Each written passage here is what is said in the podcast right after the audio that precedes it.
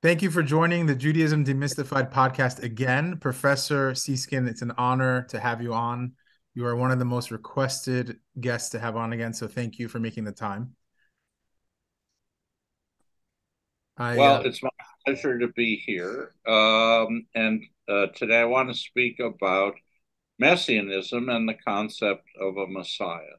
So uh, let's face it, we pray for the coming of a Messiah every day.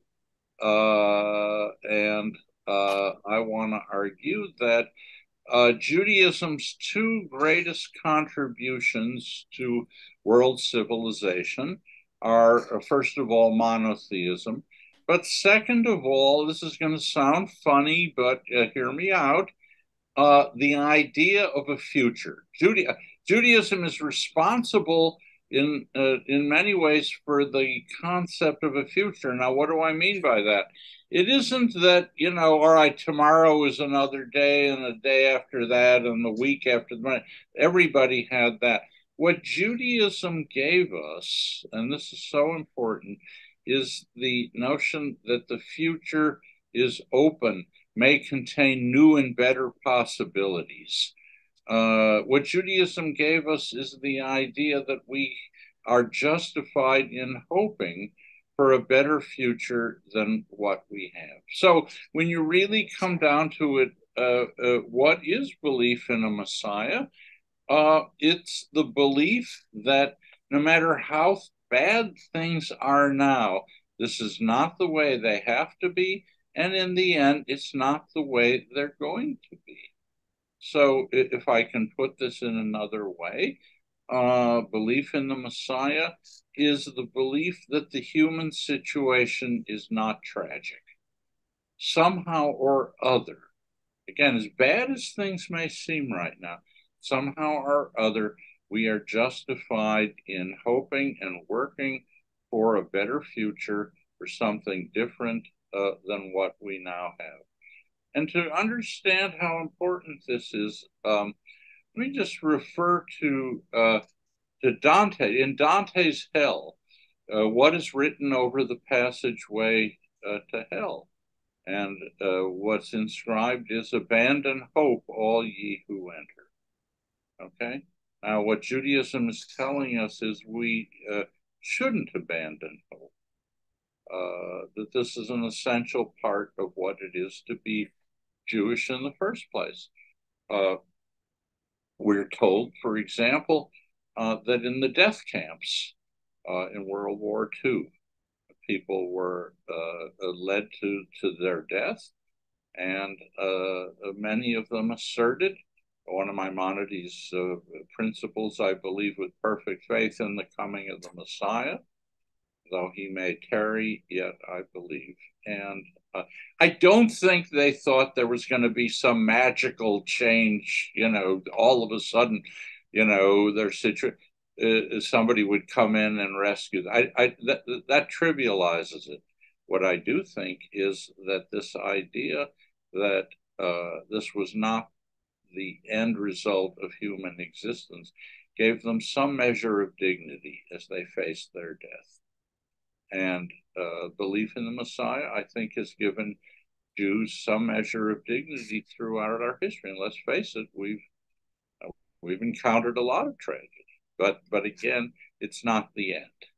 Now, there is no reference to a messianic future in the Torah, so let's start there. Um, in fact, uh, a lot of people don't realize this. If you think about the end of the Torah, uh, the Torah pretty much ends on a sour note. Uh, uh, Moses has been leading people through the desert and they've been provoking God and disobeying Moses uh, the whole way. Uh, and in the end, uh, when God says to him, you know, behold, you're about to sleep with your fathers, and if you're about to die, Moses, you can't enter the promised land and God gives him a picture, and we would hope that picture would be, you know, people enter the promised land and return to God and celebrate it. But in fact, what God says is that the new generation is going to be a disaster. Uh, if you know the passage, uh, Deuteronomy 31, Uh, God says they're going to provoke me even more. I'm going to hide my face from them, and every conceivable disaster is going to befall them. They're going to turn to idolatry. Uh, they're nothing but a horn. I mean, the, the, the, the, the rhetoric is terrible. That's more or less how the Torah ends. And that's why it's so important that by the time we get to the prophets, the great literary prophets, what they're saying is no, this there's got to be something more. There's got to be some. We can't just have this end of this this terrible end of the Torah. There's got to be something better than this. And that's why they give us the idea of what they call the days of the Lord, uh, which are coming. It's going to set everything right. Or, if you will, uh, the coming of a Messiah. Uh, for those who don't know, a Messiah just means the one who's anointed. Uh, kings and uh, priests were anointed with oil uh, in the angel. In fact, even to this day, King Charles III, if you watch the coronation, was anointed with oil. So uh, the uh, Messiah Mashiach is just means the Holy One. Um, Jeremiah uh, says, "Surely the days are coming uh, when the Lord will raise up uh, for David a righteous branch. He shall reign as king. The Messiah will be a king." deal wisely, shall execute justice and righteousness in the land. All right. What is David doing here? Well, uh, God had made a covenant with David, and uh, David's kingdom, uh, in effect, was going to go on forever. And so uh, uh, the Messiah is supposed to be a descendant of David. It will come from the house of David. Uh, what is the Messiah going to do? Well, we got a variety of of suggestions. Uh, most important, the Messiah will restore sovereignty to Israel. Uh, uh, if we're under the domination of a foreign power, which we were, Babylonia, Persia, Rome, uh, the Messiah will restore sovereignty. The Messiah will rebuild the temple. By the time we get to uh, uh, rabbinic and Pharisaic literature, Messiah will bring about the resurrection of the dead. Uh, the Messiah uh, will be preceded by a cataclysm. The mountains will shake and the rivers will dry up, and there may be a final battle of good against evil, uh, the battle of Armageddon. Uh, and uh, eventually, all of this, the evil will be wiped out, and uh, what will come in is a kind of earthly paradise. Well, that's an awful lot. Uh, looked at philosophically, the, the belief or the hope for a better future, belief in the coming of Messiah, gives us a kind of paradox. It's been said, I think with justification, uh, that the belief in the coming of a Messiah is either Pandora's box or the elixir of life. Okay, now which one? What? Why is this uh, uh, so uh, paradoxical? Well, it's the elixir of life again because if we abandon hope, we've got nothing. We abandon hope, we all we have is despair. Then we have to say, as bad as things are, they're not going to get better, and there's no point in working and and uh, uh, devoting ourselves uh, uh, to straightening things out, and that that that uh, to some extent is sort of the the nadir of human existence. I would say there's no hope whatsoever. On the other hand, why is it Pandora's box? And the answer is because historically, uh, messianic fervor has led to a great deal of tragedy uh, if you know about Jewish history, then uh, you know there were two revolts against the Roman Empire. Uh, both of them uh, turned out to be utter disasters. Uh, in the second revolt, uh, there was a guy named Bar Kosiba, whose name was changed to Bar Kokhba, which means son of the star uh, no less than authority. Rabbi Akiva proclaimed him the Messiah. Uh, uh, we had revolted against Rome once, it didn't go well, and we revolted again, and the uh, Romans decided this time they're going to teach us a real lesson and more or less pursued a scorched earth policy. Uh, Jerusalem destroyed, thousands of crucifixions, of people led off to slavery. So, um, in the ancient world, messianic fervor gave rise to two utterly disastrous revolts, and let's be honest, it gave rise to a rival religion. Uh, because a good portion of Judaism thought that uh, uh, Jesus uh, uh, was the Messiah. In fact, Mashiach in Hebrew, when translated into Greek, is what is Christos. He was the, he was the Christ. He was the promised Messiah. And uh, I would say that in practically every age, uh, Judaism has been beset by false messiahs. Uh, in many cases, it's led, as I say, it's led to death and, and destruction and disaster. In some cases, it's led to a great deal of disappointment. Um, Shabbatai Tzvi uh, uh, converted to Islam uh, in order to save his life. Uh, so the problem is this when the chips are down when things are terrible is when we are most susceptible to folly. And believe me, uh, there is a lot of folly in our history, unfortunately. Uh, on the other hand, it's when the chips are down that we most need hope for a better future. So that's why it's been called both Pandora's box and uh, the elixir of life. Now, uh, faced with this history, what did the rabbis do? Uh, the rabbis, uh, early rabbinic literature, let's say they realized they had been burned badly. Again, two revolts and a rival religion. And so I would say that in the early part of rabbinic literature, the Mishnah, there's a tendency to sort of downplay the importance of the Messiah. They, they can't get rid of it. They know that. And yet it's in the prophets. And again, it's the elixir of life. They can't just uh, uh, erase it. On the other hand, they know the price that's been paid, and it was terrible. And uh, so uh, there's a tendency now to kind of, uh, I would say, either ignore it or diminish its importance. Uh, there's always the question of uh, what is the Messiah going to be? What what is the model we have in mind uh, for a, a, Messiah? Is it going to be a warrior uh, in the image of Bar Kokhba, someone establishes authority and throws out the domination of a foreign power, or is it going to be a Torah scholar? Well, these don't always go together. Uh, so, what exactly are we praying for here? Um, by the time you get to the Gemara, uh, there starts speculation comes back uh, uh, to uh, uh, uh, messianic. Spe- I was a messianic speculation. Comes back, but there is no settled doctrine. professor, may I, yeah. may I ask?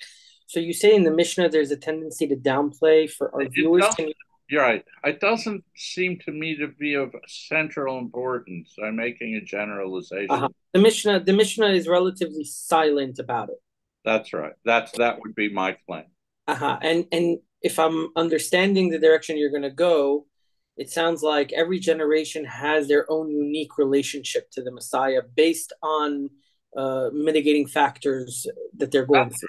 Right. That's a history. So, it's a role. Uh-huh. So they so so so the so the so the Tanas the the the, the Mishnah since it it had a very bad experience, fresh bad experience, the tendency is going to be to downplay. That's right. Gotcha. Thank you. For good reason. You have to understand what these people.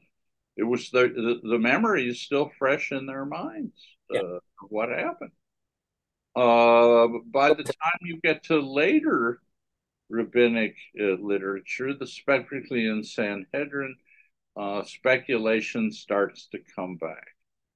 All right. When is the, the prayers for the Messiah are there? When is the Messiah going to come? A, when everything is just so rotten. I mean, it just things just reach the absolute pits of what human beings are capable of. God is going to look down and say, I better do something drastic. I think I'm going to send the Messiah. So that's one theory. Uh, another theory is no, it's the opposite. It's when we finally get our act together. It's when we repent. It's when we start uh, uh, doing justice to the observation of Shabbat and observing the commandments. Uh, that we will be in effect rewarded. The Messiah will be in effect the icing on the cake. God will look down and say, well, now these people really deserve uh, to enjoy their messianic future. And uh, I, therefore, this is the time to uh, send uh, the Messiah. There's a theory that says the Messiah has already come. Uh, the Messiah has has come, and basically now the only thing that's really important uh, are basically observance of the commandments and good deeds, and all of this messianic speculation and everything is uh, really to beside the point. Um, that that's that's Hillel who says that that basically Messiah came, it's over. Uh, Rav says that too. Uh, basically, all the messiahs have come and gone. What remains are fulfillment of the commandments and good deeds. And you can understand why that might be what you know somebody looking back on all of this could uh, say that. There is a old tradition actually which i kind of like. Uh, the messiah is here right now. Which is we don't recognize him. Messiah is a leper uh, outside the gates of rome bandaging his wounds it's just that we're too occupied with uh, other things uh, to recognize that uh, he's he's here. Well, uh, if you therefore, if you say, what is the what is the rabbinic doctrine on the Messiah? There isn't one. It's it's all over the lot. Uh, and uh, of course, again, the prayers are there, but exactly what are we praying for? Uh, unclear. At least if we stick with the rabbinic literature thus far, and um, of course, this leads, uh, opens the door to what I do, which is theology and philosophy, because there's a lot of stuff that has to be clarified. Do you just leave this ambiguous as it is, or do you try to introduce some clarity to this? So I would say if you look at uh, what people have attempted to do to clarify the doctrine, you have basically five possibilities. The first I'm calling inflation. Okay, if you're an inflationist, what you say is look, uh, here's a long list of what the Messiah has to do uh, restore sovereignty, rebuild the temple, raise the dead, uh, uh all the rest of this stuff. And unless all of this has happened, or unless there's a final battle of good against evil and all of the other prophetic uh, images, uh, we're just going to have to wait. So, what you do, you raise the bar of what the Messiah uh, has to do uh, so high, and what that does is it gives you uh, the right to reject false messiahs. So, uh, did Jesus restore sovereignty? Uh, uh, no, uh, he did not. Uh, did Jesus bring about a final battle of good against evil? No, he did not. You can reject Jesus. You can reject Shabbatai Tzvi. You can reject uh, Frank. You can reject all of the false messiahs in every age who've come along because they didn't cross the bar because the bar is uh, uh, so so difficult to cross, and therefore, what you say we have to wait and in fact, what you say is waiting or patience is a virtue. Uh, you should pray, and simply the Messiah will come in God's good time, and uh, we just simply have to wait for it. Uh, Professor, um, sorry to interrupt. That's all right. So you mentioned earlier that uh, some of the rabbinic attitudes in the Talmud uh, involved, uh, you know, like a cataclysmic event and all that. Right. So are you trying to say that these sages in the Talmud that presented that idea of Messiah were actually engaging in in in, uh, uh, in, in inflating the Messiah? They're raising. I mean, they look. They have prophetic. That was their motivation in what they said. Yeah, they have prophetic passages to back them up, and uh, they can say, for example, uh, uh, actually, as some of them did at the time, uh, Bar Kokhba was not the Messiah; he was a false Messiah.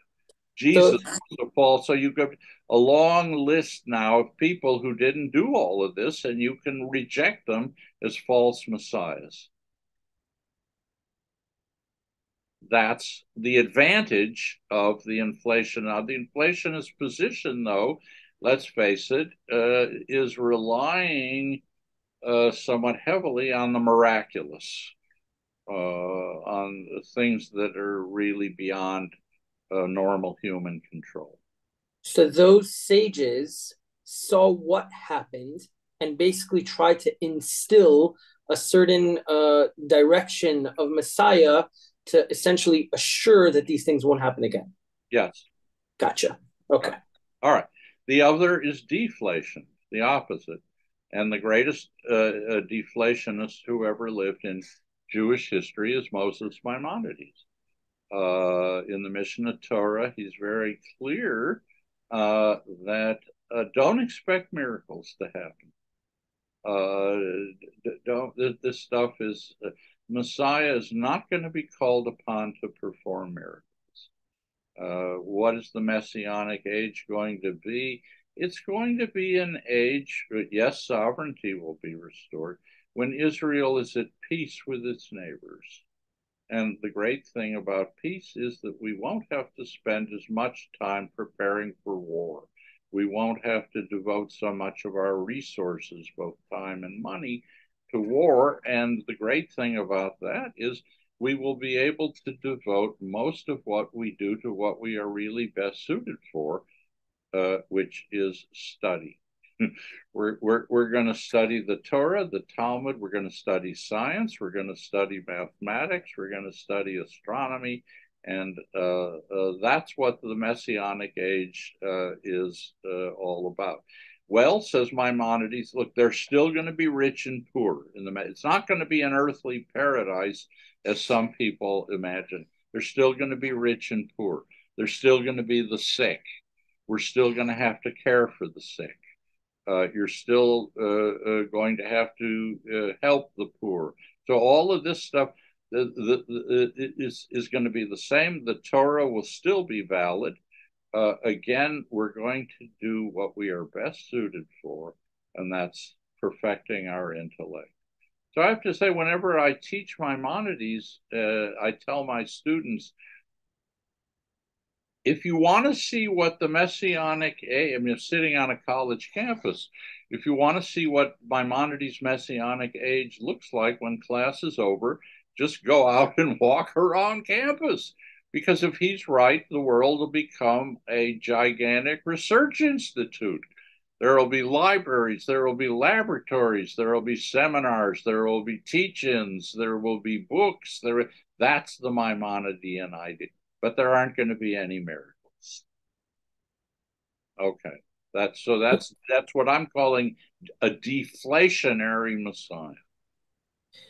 You know what's so interesting about about how you described the Rambam's vision of Mashiach. It's because if you, and I'm sure you know the, the, professor knows when you go through the Rambam's writings, there is a clear his entire his entire philosophy of life is essentially that life should be spent uh, learning and uh, uh, knowledge of God, knowledge of physics and metaphysics, and the knowledge is really what life was for the Rambam. That's right.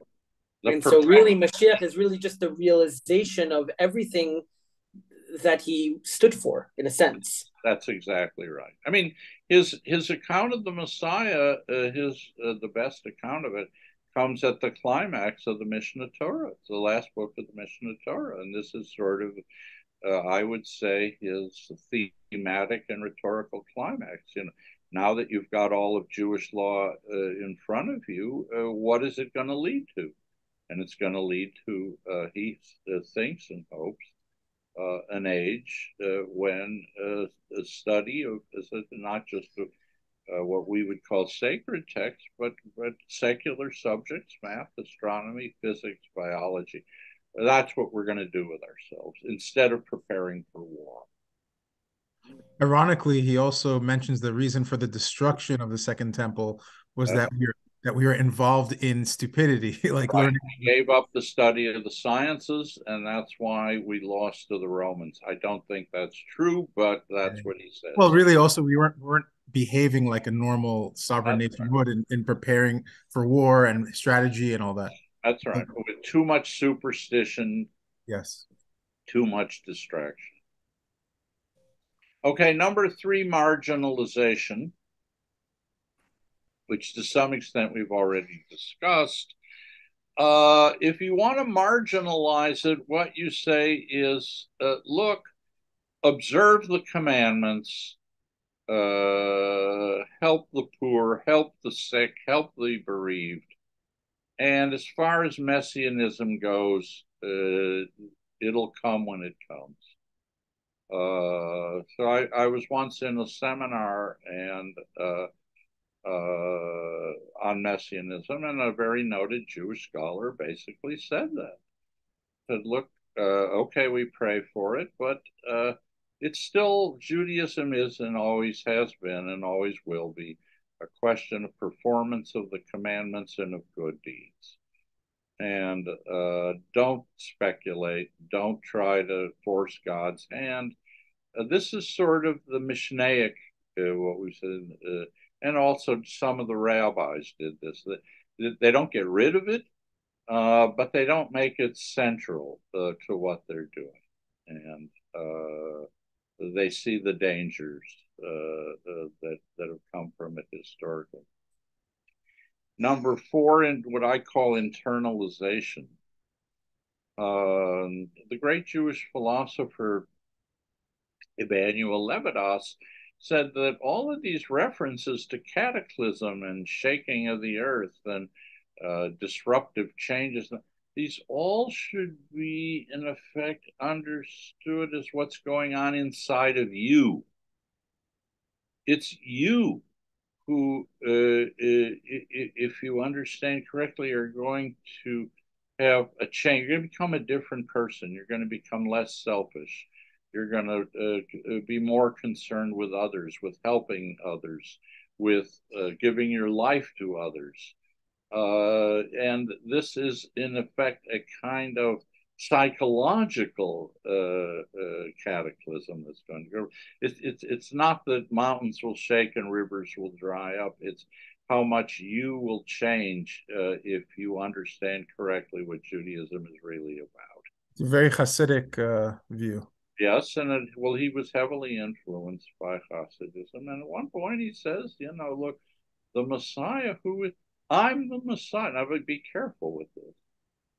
Each of us, in effect, has a, we might say, a, the possibility uh, of achieving a kind of messianic perfection if we take seriously, uh, again, what what the religion is asking us to do.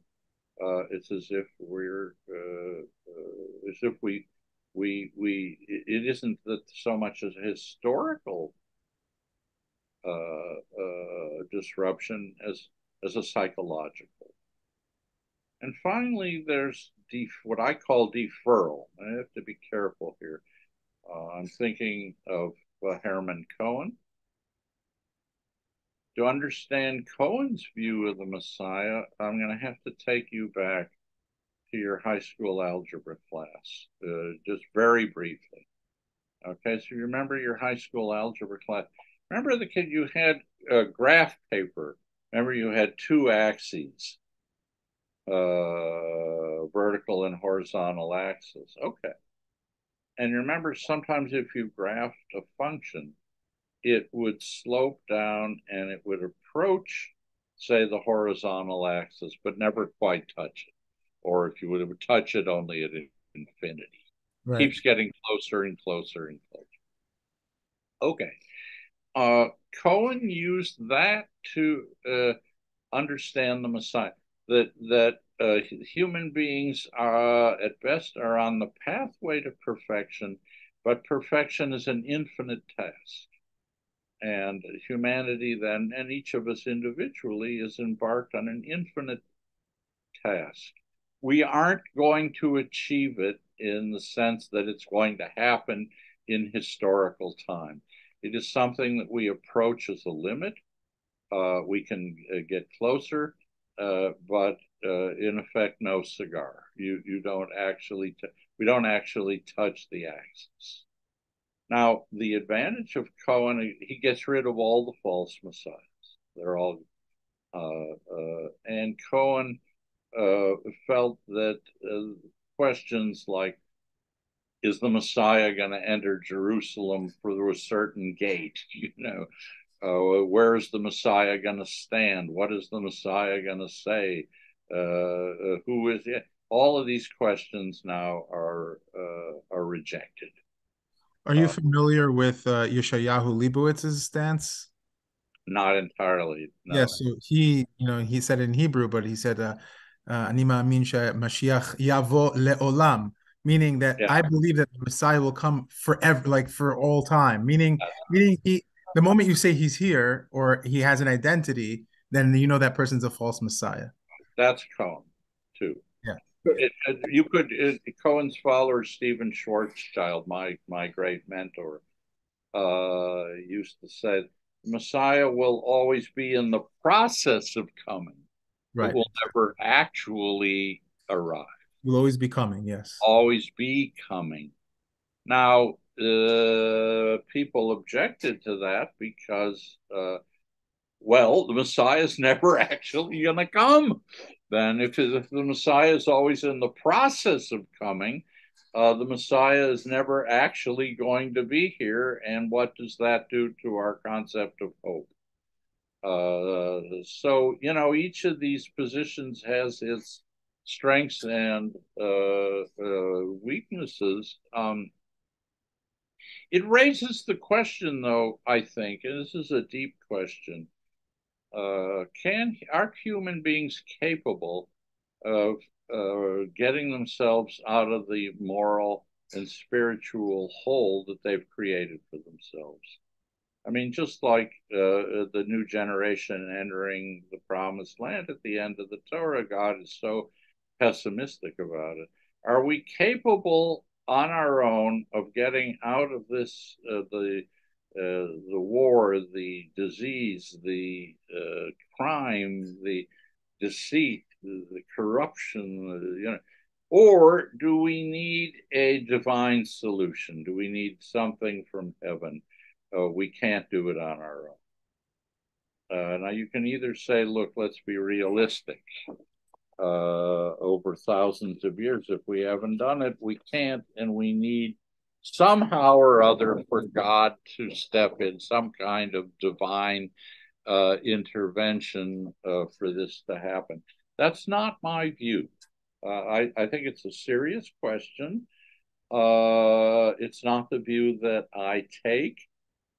Uh, so the view that I take, uh, I have a proof text for it, which I hope I can read uh, from uh, Deuteronomy uh, 30, an extremely famous passage. Let me just read the passage that is very relevant to the question of a Messiah or of Messianism. And uh, this is what, what Moses says in God's name, Deuteronomy 30. What I'm commanding you today is not too difficult for you or beyond your reach. In other words, I think what he said, the the I take this to mean that the commandments are fulfillable. It may be hard to fulfill them, but the what God has asked of us is not too difficult for us or beyond our reach. It is not up in heaven that you have to ask who will ascend into heaven and get it and proclaim it so uh, we may obey it. It's not beyond the sea uh, that you will have to ask who will cross the sea to get it and proclaim it to us so that we will obey it. No, the word, the uh, words of the Torah, the, the, is very near to you. It is in your mouth and in your heart, so that you may do. It. So I I take this to mean, and I take this as the central position of Judaism. Not everyone agrees with this, but um, I have put it to you that um, reaching, uh, satisfying what God has given us and uh, uh, obtaining uh, uh, re redemption of, of, of closing the gap of, of, of doing what what we have said we were going to do at Sinai. It's not infinitely far out. That that was the Cohen view, and I don't. It's not something that we approach asymptotically it can be done. We haven't done it, but we may not even be going in the right direction. I don't know, but it can be done. And the coming of a messianic age is something that we are capable of bringing about, I think, if we put our hearts to it. So if you say, What is my position? It's a modified deflation as a Maimonidean, uh, I accept a great deal of the uh, deflation. Maimonides believed in the build rebuilding of the temple. I'm not sure I do. Uh, that would create a lot of other problems. And my favorite uh, rabbinic uh, precedent for this, this is my favorite position on the Messiah, uh, is is this. one sage says, the Messiah will come when all of Israel celebrates Shabbat two weeks running. All right, why do I like that so much? Well, one week, I mean, okay, you know, you might luck out or something.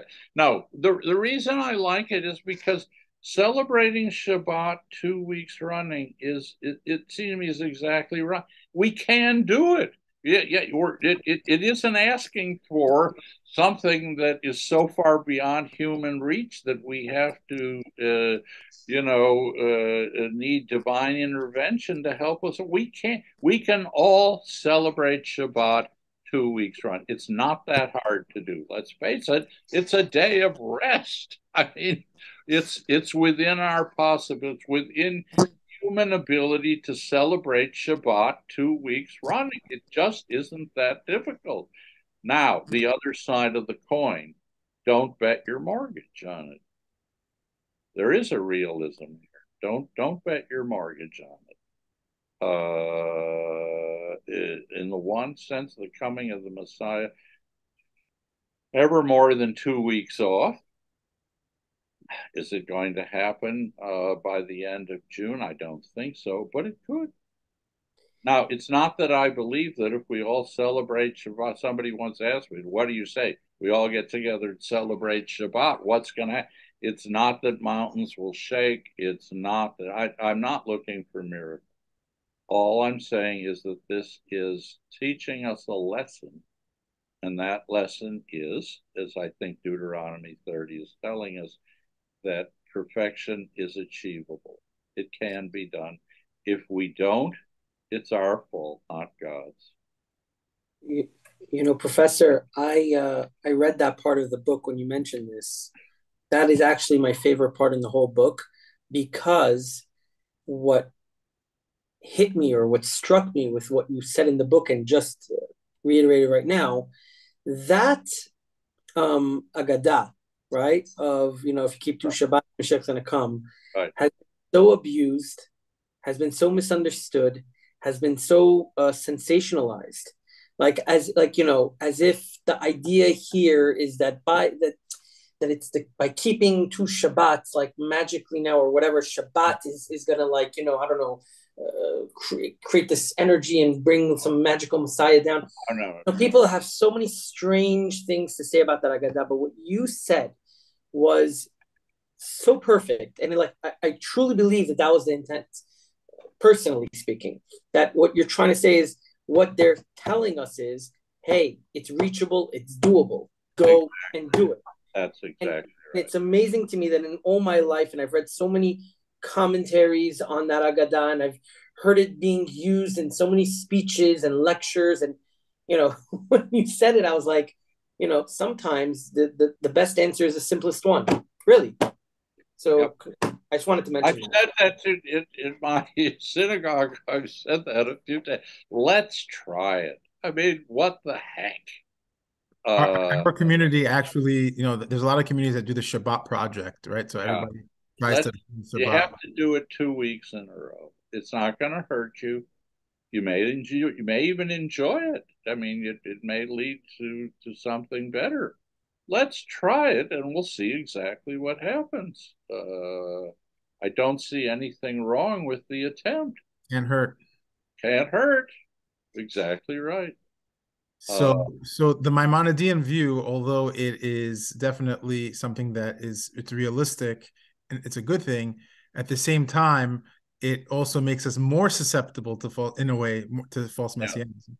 Yeah. That's exactly right. If you lower the bar, if you keep lowering the bar and saying we don't need miracles and so on and so forth, uh, then you don't really have the wherewithal to eliminate false messiahs because a false messiah uh, can simply say, All right, I didn't do this miracle or that miracle, but according to Maimonides, I don't have to.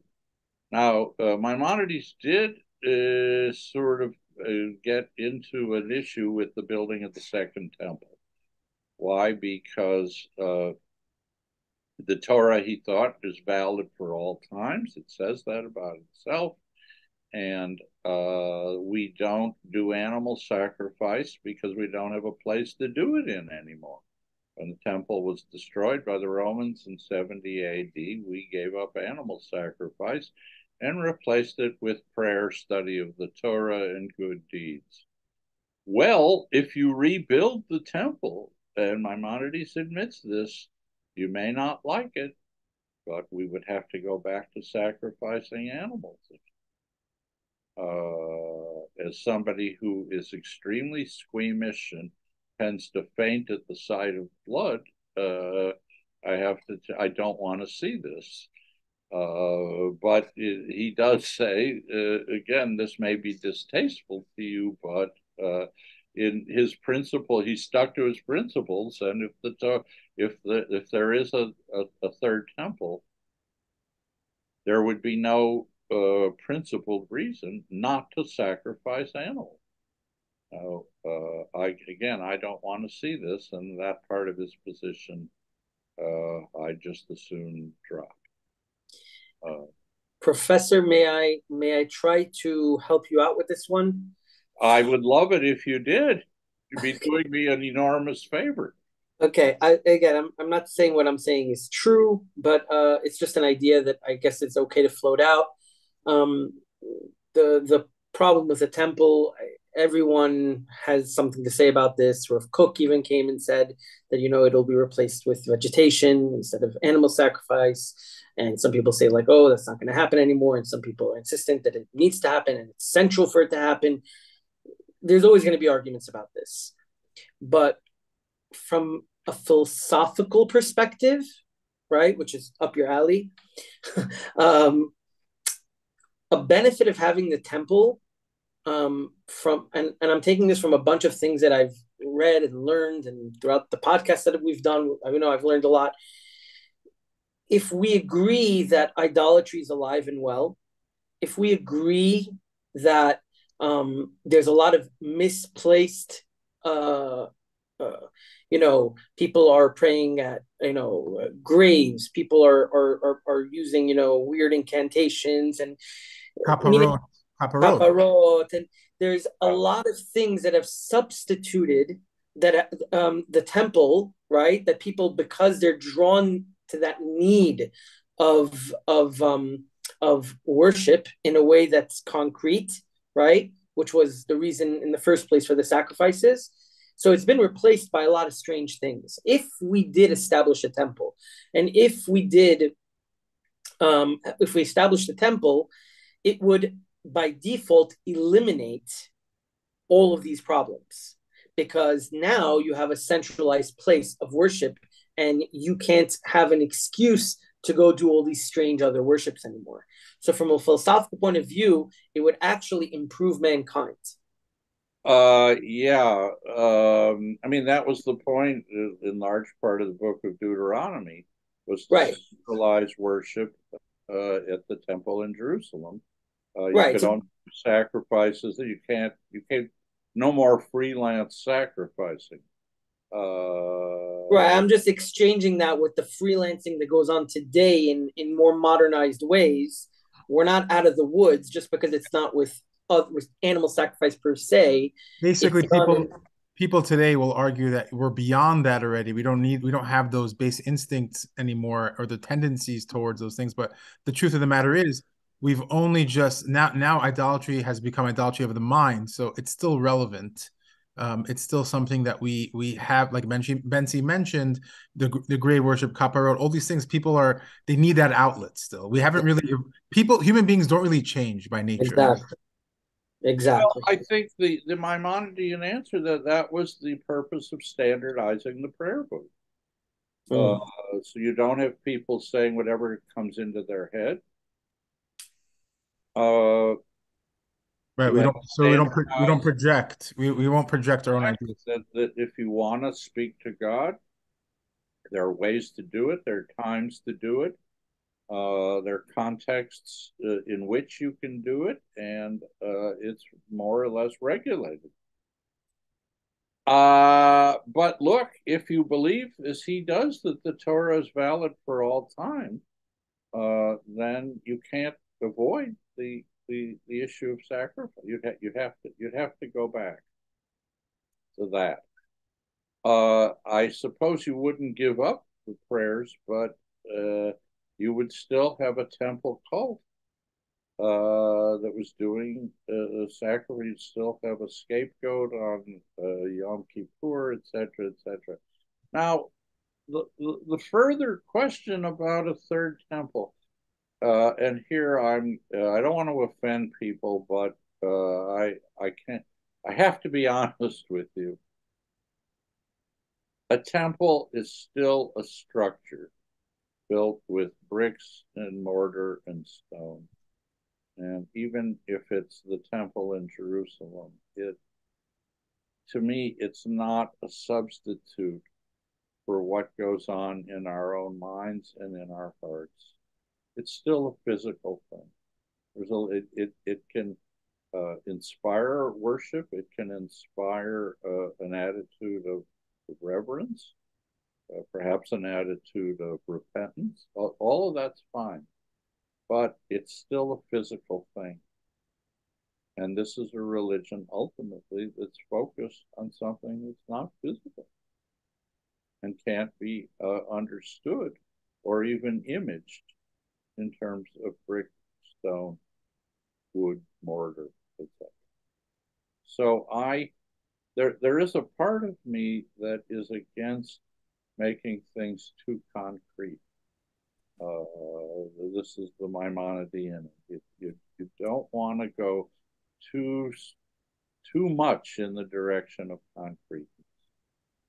What's available to and to the set what we can see, touch, here and smell. We have that. Uh, uh, you know, we, we, I mean, look at uh, Havdalah. You know, we, we have what you can smell, we have what you can see, what you can hear. Synagogue. Synagogue. Right. But uh, these things are there, but they're under control. It's not, ultimately, this is not a religion based on the physical senses.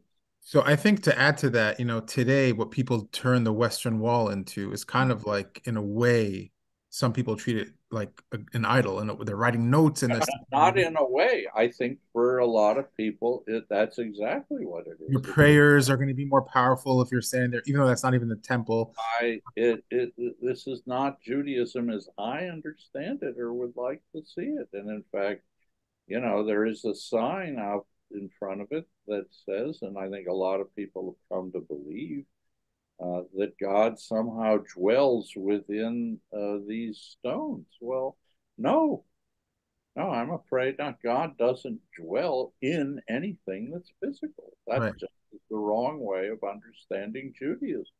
Right. It's a place that we sanctify for God's place, right? It's it's it's, it's a place that has historical significance. If that's what you're arguing, fine. It's a place that we can come together to uh, understand and remember our past. But and, the temple, uh, the temple itself, which is obviously different than the kotel, um, right. I think that you know the issue, the the the problem that it would solve is, or it should solve, because again, it didn't even solve it back then a lot of the times, but it should solve the issue of the leadership or the kohanim, you know, should be able to keep people in line for the most part. That's the idea. It's not just people going to a building and worshiping the stones in the building. They're That's actually right. you're going to which have, is sort of what I was trying to say earlier. Yeah, right. They're, they're, they're, different way, in a different way. Yeah, it so easily becomes against they're praying to the stone, or certainly looks that way, and they hmm. think that because they're standing there, look uh, uh, again, I don't want to offend anybody, but uh, I think you can be as close to God if you are standing at the kotel or if you are standing in Times Square or on State Street in Chicago or Hollywood and Vine and or anywhere else on this planet. It's a question of what's going on in, in your mind and in your heart it's not a question of where you are physically. Right. It can't be. Hundred percent. That's a fact, and and you're you're that that's the the truth. The question is, I I'm looking at it from two angles actually. One, and I'm actually I remember in your book No Other Gods, you sort of touch upon this, how the human condition, eh, where it's almost impossible for us to be complete angels in ter- when I say angels, I'm saying that, you know, I'm saying right. clean, right? There's going to be always an aspect of human nature, even at our best, maybe. There's a there's going to be an aspect of human nature that is going to need that right? Even though we shouldn't, right? Understood. Like you know, we should all. It should be the way you're saying. It ought right. to be the way Look, you're saying. I, I, it would be very hard for me to have a spiritual experience on in Times Square. And that, yeah, uh, yes. I that it's much easier in a house of worship, uh, uh, which is uh, there is beauty, uh, there's art and architecture, uh, the presence of the Torah the ability to uh, bow or, or, or take my talit and, and kiss the Torah. And so, yeah, all of this is uh, is important to induce reverence, yes. study, repentance, yeah. all the things that this religion says that it stands for. But in the end, uh, it's not a physical thing. Yes. You mentioned you mentioned in your in your book uh, No Other Gods. Now that Benzi reminded me, I, I, believe you said something to the effect of um, fighting idolatry. You it, it's almost like you have to you take one step forward and then two steps backwards in yeah. fighting idolatry because like you have to some like we have to do rituals, but then these rituals could become in a way like like uh, idolatrous. So we have to kind of walk it back. I used to say, you know, uh, when I was on the board of directors of the synagogue for the Torah service, uh, have we paid more attention to the uh, bringing the Torah out of the ark and the Hakopadiks parading it around and kissing it and bowing to it and uh, putting it back and all the have we paid more attention to that than we have to the message that the this week's Torah portion is supposed to be teaching us. Uh, and if we have paid more attention to the silver crowns and the the uh, robe, the way it's dressed, and the jewels and the so, if we've done that, we we've missed it. And again, I don't. It's not that I want to get rid of the Torah service. Don't misunderstand me. Absolutely, of course, of course. I enjoy it as much as anybody. It's important. Let's keep it. But let's ask ourselves what the end of this is supposed to be. Yeah. It's yeah. supposed to be an experience book. of learning, of study, of reverence, of again of repentance. In your book, yeah. uh, in your book, thinking of the about the Torah, I believe that's the book you were mentioned in your. I think it was in the introduction. You mentioned that the Torah is a book of philosophy foremost because it points to a um, you know any any work of philosophy has to point to an ideal, right? Um, and it has to point to kind of a an age that you know uh, an idealistic age. So um, I think you really captured that in in what you presented tonight. I hope so. I hope so. I want to add one thing, two things actually.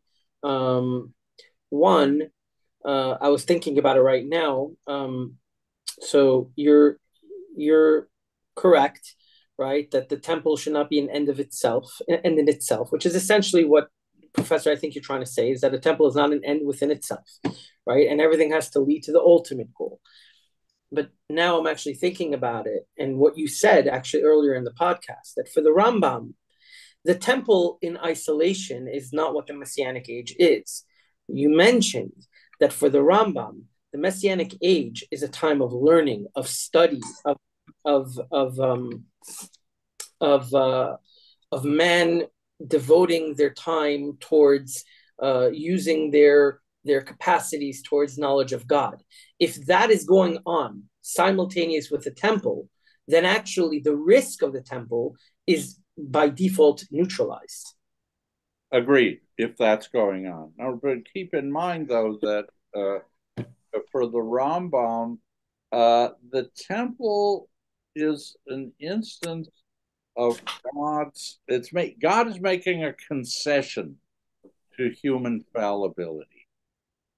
Okay, so uh, for example, the uh, in the Torah, the Mishkan, you know, you raise the question of why does a monotheistic God need all this gold, all this jewelry, uh, silver, uh, fine linen, sealskin? You know, why does why does a monotheistic God need all of these accoutrements to channel our energies to, to be our... uh, worshipped. I mean, you know, Moses.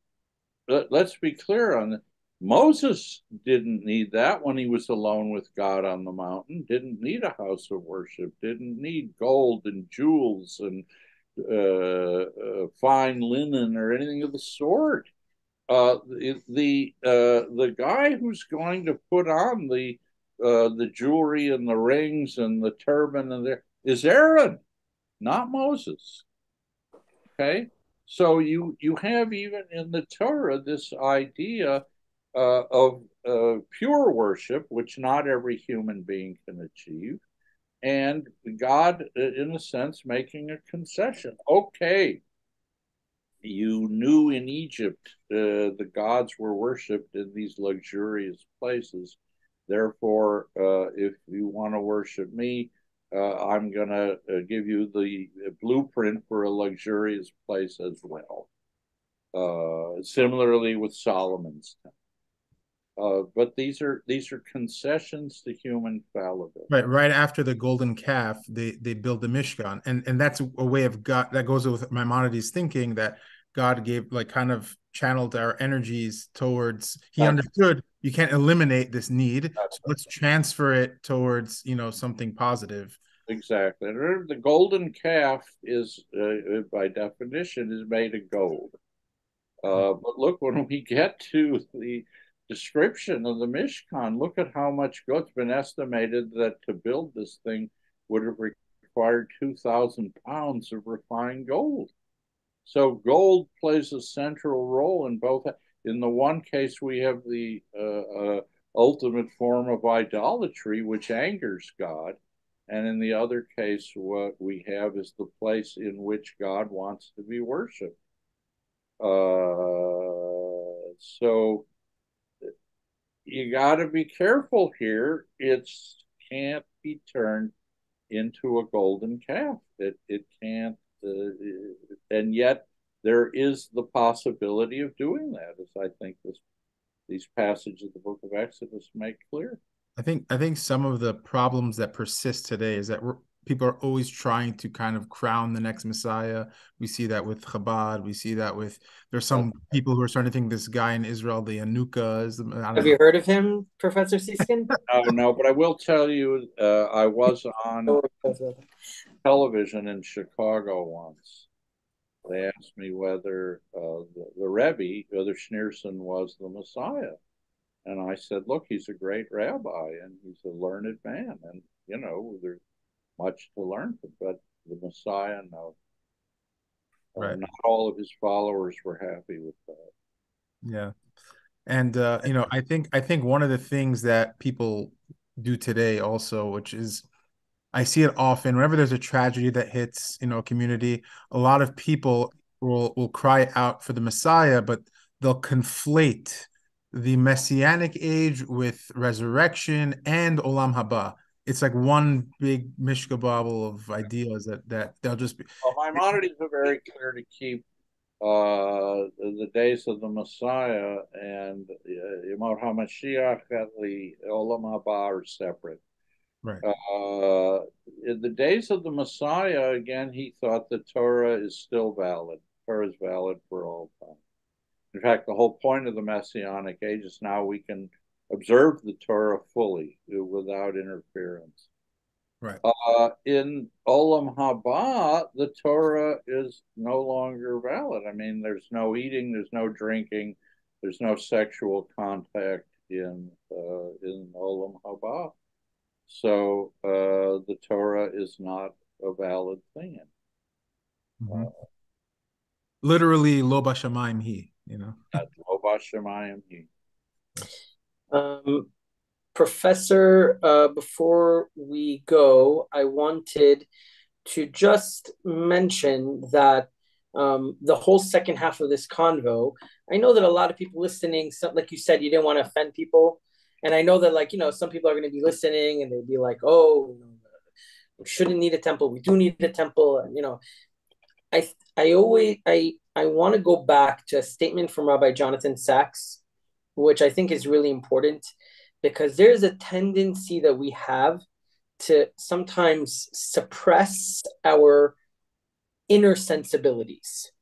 We every every single person has an inner sensibility, right? Your inner sensibilities, you you you don't see why there would be a need for a temple. It's an inner sensibility that you have that, that that's developed within you right? We all have that in different realms and different aspects of, of Torah. And okay, so I think that a lot of people are so focused in suppressing the inner sensibilities.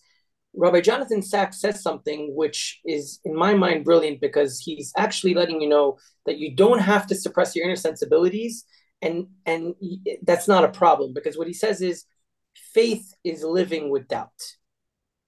Faith is living with doubt which means that that that the, our inner sensibilities sometimes are going to doubt certain things, which our very faith uh, is is gravitating us to understand to to believe and understand, and that contradiction is not a problem. That is what faith is.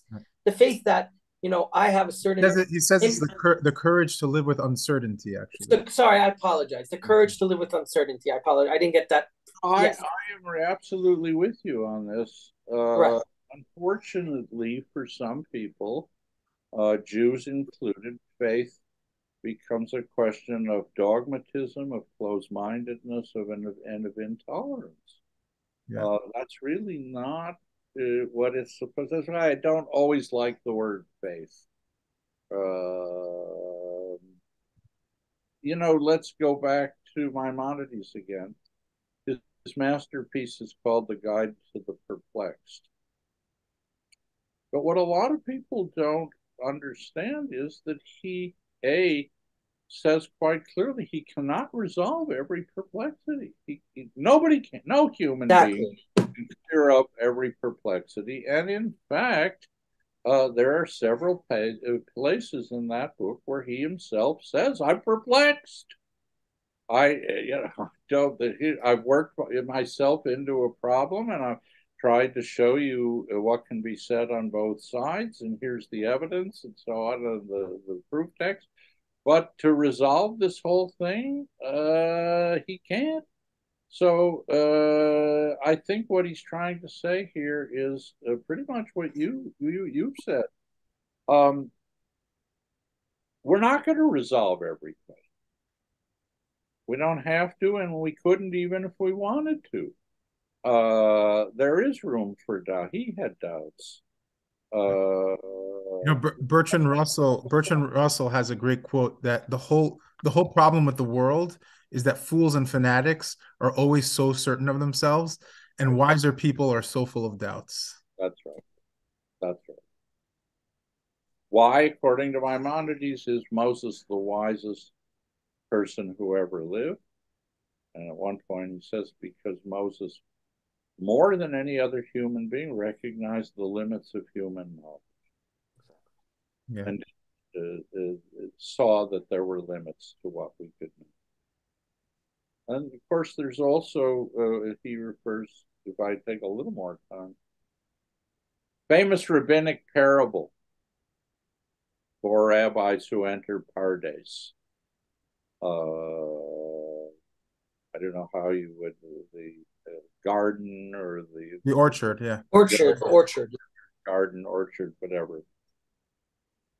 What happens? Uh, one goes insane.